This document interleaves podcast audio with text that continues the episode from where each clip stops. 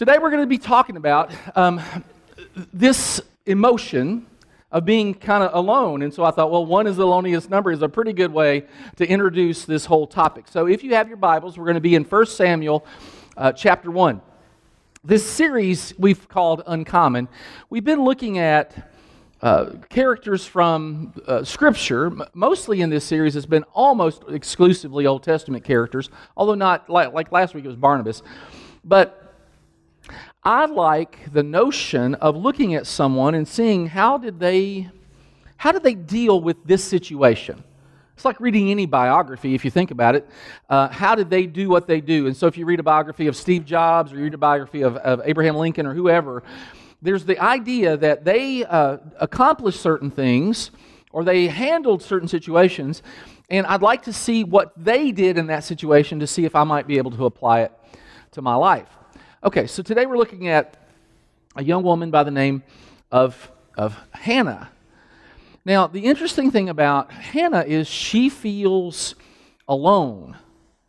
And, and that's been a common theme the last couple of years, especially with the pandemic and, and, and all the things that have gone on the last couple of years. You've had people in hospitals who haven't been able to have family in because of restrictions, and they felt alone. You've had people in assisted living places who can't have family come in for the same sorts of reasons.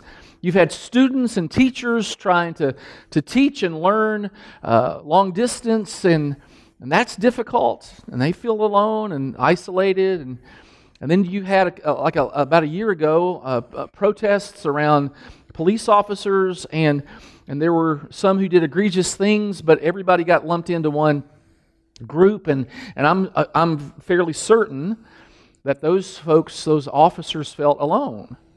Uh, it's the reason why the most severe punishment in a prison is uh, solitary confinement. Being alone is an unwelcome, unwanted emotion. And so today we're going to talk about uh, this young woman named Hannah. So let's just jump in. If you have your Bibles again, 1 Samuel chapter 1 says this There was a certain man from the hill country of Ephraim whose name was Elkanah. He had two wives. One was named Hannah, and the other Peninnah. From now on, we're calling her Penny because it's easier. And I'm sure that's what he called her. Penny had children, plural. Hannah had none. And we are introduced to her pain immediately. When in, in the ancient world, when you were a woman, you needed kids to val- validate your existence as a person. You needed sons because sons were the ones who took care of their mothers when their fathers were gone. It was it, uh, having a son was a 401k program for, for women in that day. And so uh, in the ancient world, when they read that sentence, but Hannah had none, it would be like uh, us in a conversation saying, oh, yeah, she's got stage three breast cancer. Uh, it would have taken the air out of the room when, when they read that sentence. Hannah had no children. Now, we learned something about Elkanah, the husband. For, for a husband to have two wives says a couple of things. One, it says he's a man of some substance, some uh, financial resources because uh, uh, we husbands, those of us who are husbands, uh, who have families, understand there's, there's a cost to that. And so you, you, have a family to keep up. Well, to be able to keep up two families uh, would have been, uh, you know, uh, one must presume, somewhat like being doubly expensive. So the one thing that we know about Elkanah is that he is a man of some means. We also know he's a man of little sense because. Um, that brother's got two wives. Uh, you know, that's, that's double the opportunity to miss the anniversary, double the opportunity to miss the birthday. You know, it's just really uh, nothing good about that. So um, it doesn't um, affirm having two wives, it just sort of states the fact that he had two wives. And here's Hannah, and she doesn't have children. Now, it goes on. Year after year, this man, Elkanah, went up from his town to worship and sacrifice the Lord Almighty at a town called Shiloh Whenever the day came for Elkanah to sacrifice, he would give portions of the meat to his wife Peninnah, Penny, and to all her to all her sons and daughters. So that's at least four, right? Sons would be at least two, daughters at least two. That's four. Uh, the way it reads is kind of like she had a lot. Of, she had a passel of kids, you know. But Hannah, to Hannah, he gave a double portion because he loved her, and the Lord closed her womb. Now, uh, on the good side, Elkanah is a spiritual leader. He brings his family to church. I mean, that's kind of the thing. And, that, and it was a pilgrimage. They lived in another town. They had to go to Shiloh. Big deal. For him to bring his family to worship. That's a big deal. But he shows favoritism, and that's not too big a deal. I mean, that's, that's like you don't, you don't really want to do that when you have, um, that's one of the problems of having two wives is that you're going to uh, be a favorite, you're going to have a favorite one. That's kind of what happens here. And what's really interesting, he says, it says that to Hannah he gave a double portion because he loved her. Now, the double portion would typically go to your oldest son. So, um, uh, since Penny had sons, there's an oldest son, and that's, that should have gone, the double portion should have gone to the son. Now, Elkanah is a study in, um, in, in, men uh, not knowing how to help their wives. Doesn't happen today. Every man knows what to do now. But back in the day, uh, Elkanah really didn't know what to do. He sees her pain, he senses it at least, and so um, he, he sort of fudges. Uh, the double portion should have been for the oldest son, but he gives it to Hannah. And it's basically him saying, uh, honey, I know you're going through a tough time. Have a second hamburger. Uh, it's like, okay, well, he's trying. He's just not good at it. I mean, that's just really, really not good. And then, and then it gets worse.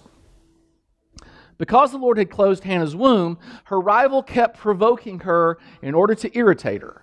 Well, that's the reason you provoke somebody. And this went on year after year. And whenever Hannah went up to the house of the Lord, her rival provoked her till she wept and would not eat. And have you ever been in such distress that you would not eat? Neither have I. But I hear, I hear that's really bad. And that's where we find Hannah. And so, all right, ladies, I got to warn you. What he does next, probably not the right approach. Her husband Elkanah would say to her, Hannah, why are you weeping? Why don't you eat? Why are you so downhearted? Um, don't I mean more to you than ten sons? And every woman just said, Oh, no, he didn't. yes, he did. He did. He's trying. Let's give him, let's be gracious. He's not good, but he's trying. Uh, and the dude is really kind of clueless. And, but what he does is what we sometimes do, and he's making her pain about him. Am I not doing enough for you? It's kind of what he's saying. Am I not good to you? Didn't I just give you a second hamburger? Does that second hamburger not mean anything? She doesn't even want to eat the first hamburger. He gives her two. I didn't say pork chop because that wouldn't have been good. That, that's, uh, they're Jewish. They couldn't do that. All right, so he makes her pain about him. Now, Elkanah, it, it's not the, it's not the least of her problems. She's got a rival, another wife named Penny, and she's intentionally provoking. She, she, she's stirring it up she's making comments, and I can imagine they're, they're traveling, they're in a caravan, they're going from uh, Ramah to uh, Shiloh, and, and they're in the caravan, so they're traveling together. And I can just hear Penny kind of talking down to Hannah and saying something like, Hannah, honey, can you help me with all these children? It's not like you have anything going on. And every time it was the knife, and it was turning the knife. See, Elkanah was trying and he wasn't any good. He was trying to comfort and he wasn't good at it. Penny was trying to discomfort and she was good at it. And that leaves Hannah in this, this spot where, where some of you might find yourself. She, she had to wonder Has God forgotten me? Because in the depths of our hearts, sometimes we feel like God might not know we're even here anymore. And so, look what happens. Once, when they had finished eating and drinking in Shiloh, Hannah stood up. Now, Eli the priest was sitting on his chair by the doorpost of the Lord's house, and in her deep anguish, Hannah prayed to the Lord, weeping bitterly. Uh, so there was a coming and going that kind of uh, ebb and flow that kind of happened in the, these, uh, uh, these times. And so Eli was sort of the gatekeeper in the right word. He was, he was kind of hanging out at church. It would be like me after church sitting uh, on the, the platform here and kind of scanning the crowd a little bit. And you all are talking. Well, Hannah sat in a chair and she begins to pray. She begins to pray. And she's in deep anguish and she's weeping bitterly. And it says, she makes the vow and she says, Lord Almighty, if you will only look at your servant's misery and remember her, me. Her issue is really, is God even seeing me? It's really what, I mean, that's the question she asks. If you'll see me, she says, if you'll remember me and not forget me and give me a son, then I'll give him to the Lord for all the days of his life, and no razor will ever be used on his head. It's really interesting. Um, there's something called the Nazarite vow. You may not have ever heard of it. It's something that happened uh, back in the day. In fact, it happened even in the New Testament, although you don't hear it called the Nazarite vow. I'll do a sermon on it one time. I've, I've already done one before. It's really, really super interesting. Uh, it won't be anytime soon, but, but you, I'll, I'll let you know when it's going to happen. And, and there was uh, the, the, one you know that took a Nazarite vow would have been Samson. You know, he didn't cut his hair. kind of the same thing. He didn't eat anything that was unclean. I mean, there, there were some certain things. He wasn't supposed to drink wine. There were some things that they weren't supposed to do. Okay. So the main point of this text is that the very thing she's asking for, she's willing to give up most of us aren't there spiritually because what we think of is okay, I'm going to ask for this to possess it. I'm asking for something to possess. And Hannah was, Lord, if you give it to me, I'll give it back to you. There was something in her spirit. I think she just really wanted to know he, he knew her. She just wanted to feel, feel known. And so she, she prays this prayer. Now, Eli is sitting there and he's watching. And she kept on praying to the Lord, and Eli observed her mouth. Hannah was praying in her heart, and her lips were moving, but her voice was not heard. All right, time out just a second. Let me, um, let's stipulate something. Pastors hardly ever make a mistake. Let's stipulate that. But here we have a pastor making a mistake. All right, so now, time in. So Eli thought he was drunk, and he said to her, How long are you going to stay drunk? Girl, you come in here all liquored up. It's kind of what he says. Put away your wine. So he sees what's happening and he makes an assessment, and it's wrong. The, the notion that you could be so overwhelmed that your lips might move but no words come out, there's actually a, a psychological term for that. It's called psychogenic dysphonia. I think and my, my mind is working, but the words just aren't being verbally uh, verbalized. They're not being verbalized. And here's Hannah, like she doesn't have anything else going on. She's got a husband that doesn't understand her. She's got a, um, a rival who's provoking her. She's got no children at all. And now the preacher accuses her of being a lush. Bad day for Hannah. I, I love her response. Not so, Lord. Not so. Uh, respectful, my Lord. By the way, that's a great way to refer to your pastor. Uh, uh, not so, my Lord. Because it's biblical. Uh, um, I'm a woman who is in deep trouble or is deeply troubled I've not been drinking wine or beer. I was pouring out my soul to the Lord. Do not take your servant for a wicked woman. I've been praying here out of my great anguish and grief. Dude, it ain't like that. It's not like that. Now, on the rare occasion that a pastor makes a mistake, I like what Eli did. He said, Go in peace, and may God, the God of Israel, grant what you've asked for. And she said, May your servant find favor in your eyes.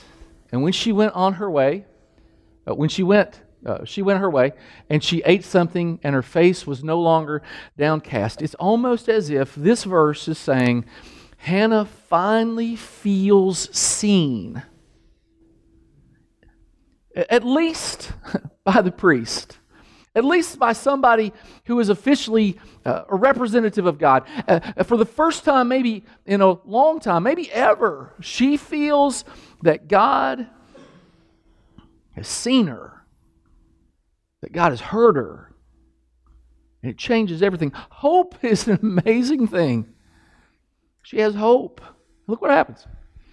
Early the next morning, they arose and they worshiped before the Lord and went back to their home at Ramah. So, in the course of time, Hannah became pregnant. Um, that's at the end of verse 19. I just didn't put that in there. Uh, uh, in the course of time, uh, the end of 19 tells you how that happened, just so you know. Okay, uh, she became pregnant and gave birth to a son, and she named him Samuel, saying, Because I asked the Lord for him. And the word Samuel in the Hebrew sounds like heard by God. And so she probably named him, This is uh, Samuel. And I name him Samuel because I have been heard by God. And at the end of chapter 1 of 1 Samuel, you have Hannah. Uh, she has finally weaned this child. Um, most biblical scholars believe that happened in that era at about three years old. I know we do it much earlier than that now, but back in that day, about three years old, maybe a little older than that. And she is going to keep her vow, and this is an amazing thing. She has asked for a son and she has given a son, and now she's going to take him and give him to Eli, like in another town. There are some life lessons that we need to kind of pick up on here. Uh, first one is this lessons from the life of Hannah. Number one, I control my responses, I control them. I really, the more I study Hannah, the more I like her because she does not trade insult for insult. I mean, when, when she's being provoked by Penny, Penny the provocateur, she's provoking, and, and you know, Hannah could say something like, How, Penny, how's your second hamburger? Oh, wait a minute. You didn't get one, did you? She'd do that. When Elkanah, in his ham fisted male way, tries to um, do something for her, she, she, she doesn't, we don't have record of at least, her saying, Are you kidding? Are you just kidding me right now? When Eli accuses her of being um, a drunkard, of being drunk in the, in the temple, she's respectful. Not so, my Lord. Not so. Not so. I'm not wicked. She just explains herself. There is a verse I think we need to live with, and it's Proverbs 19:11. Those with good sense are slow to anger, and it is to their glory to overlook an offense. it, it is, it is a great verse. If 2020 was a verse, this might be the one that we need. Because life is offensive. There are some people who are going to offend you by accident. Uh, Elkanah was trying to do the right thing, and he still offended Hannah. There are some people who are going to offend you accidentally.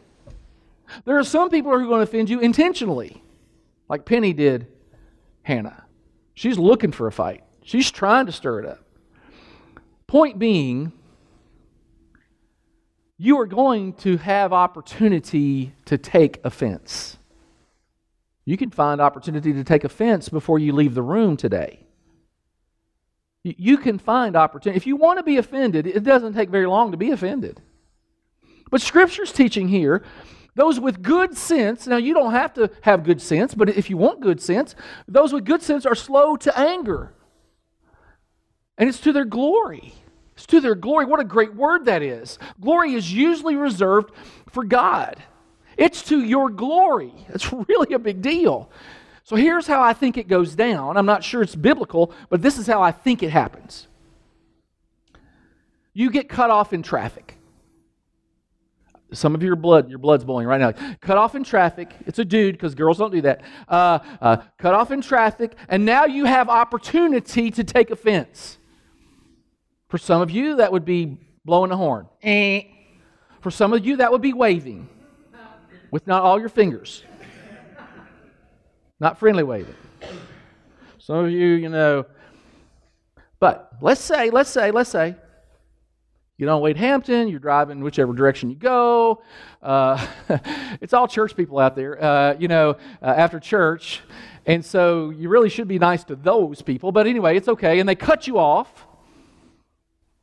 And you know he did it on purpose because he's in a pickup truck.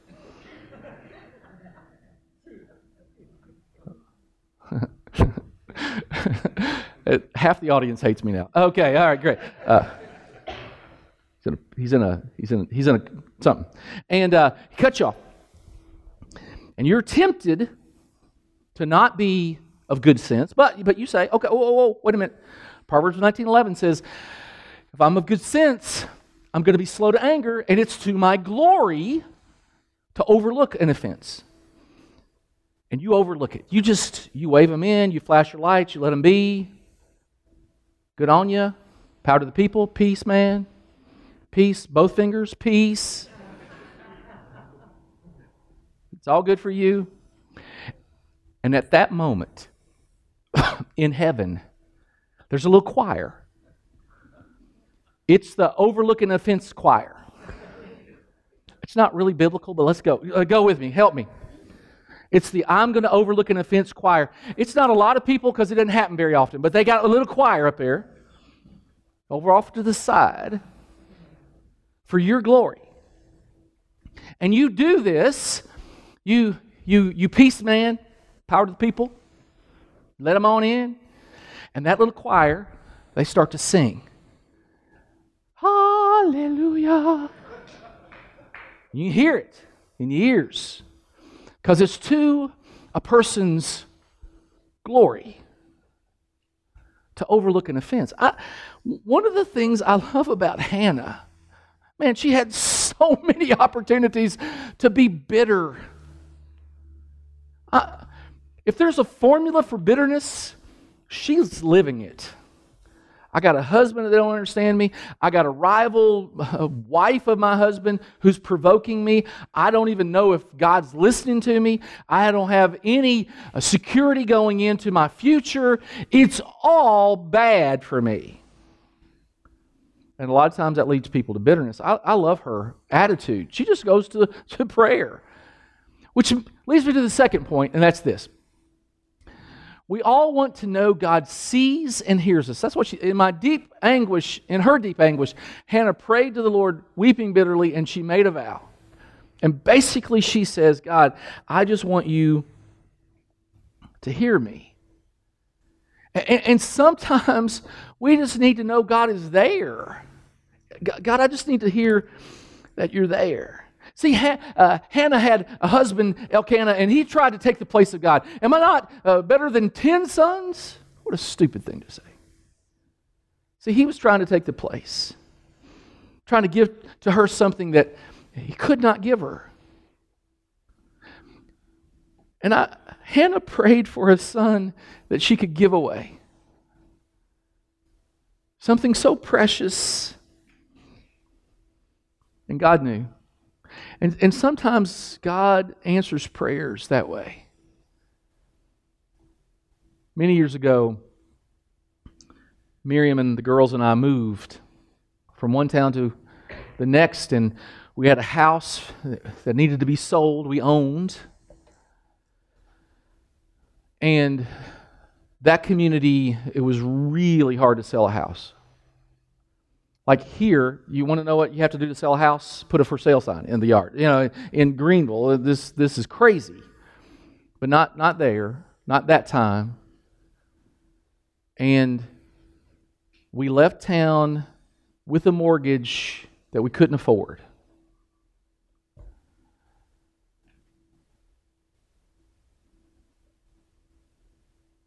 I had no idea what we were going to do. Financial trouble is difficult on a marriage. It's one of the leading causes of divorce. And I'm playing this forward in my mind, and I'm thinking to myself, my word, we're going to go bankrupt, and who knows? Who knows? And within a month, that economy changed. It's a reversal of fortune. It sold in a month, and not only did it sell, but we had equity. I go from fretting and praying about a financial disaster to now having money in the bank. I didn't have a job. I get a phone call one day from a church I'd never heard of, never even knew where it was. It wasn't far from where uh, we were living, but I didn't know.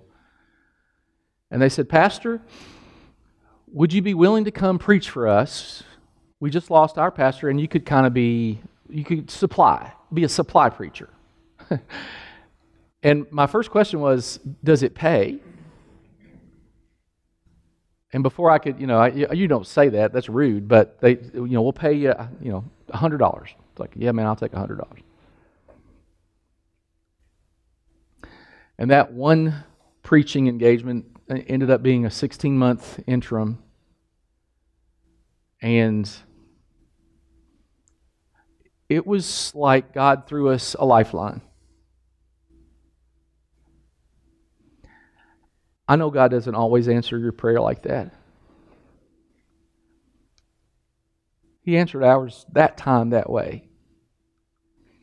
But the real question is this. If I can get back to it. Oh. Did I do that? Thank you, Vlad. Can you remain faithful when God makes you wait? That's a tough question. When God makes you wait, can you remain faithful? Jesus talked about it. He said, Keep asking and it will be given. Keep searching and you will find. Keep knocking and the door will be open to you. For everyone who asks receives, the one who searches finds, the one who knocks the door will be open. And there's something to be said for persistence. Can I be faithful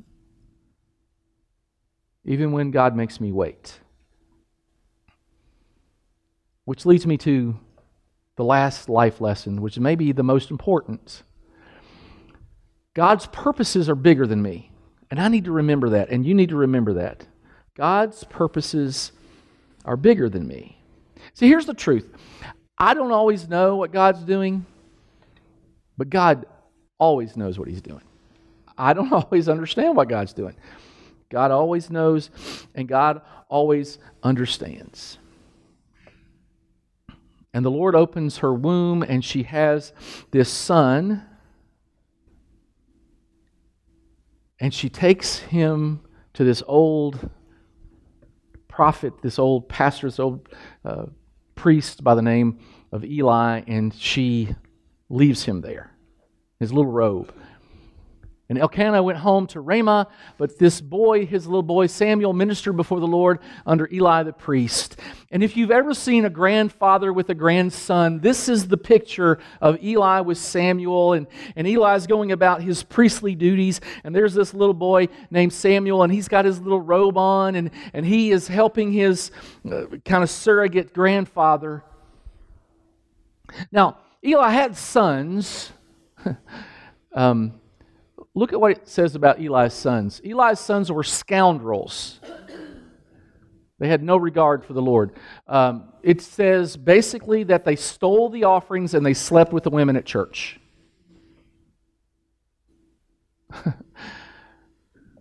Eli's own flesh and blood were horrible. But he's got this little boy named Samuel. But Samuel was ministering before the Lord, a boy wearing a fine, uh, I'm sorry, wearing a, a linen ephod.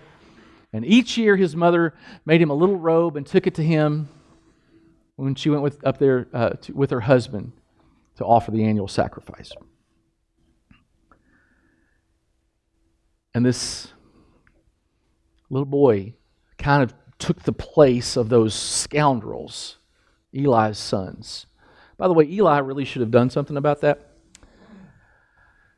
Um, he sort of turned a blind eye. Eli's not painted in a great picture in, in this text. All right, let's go on.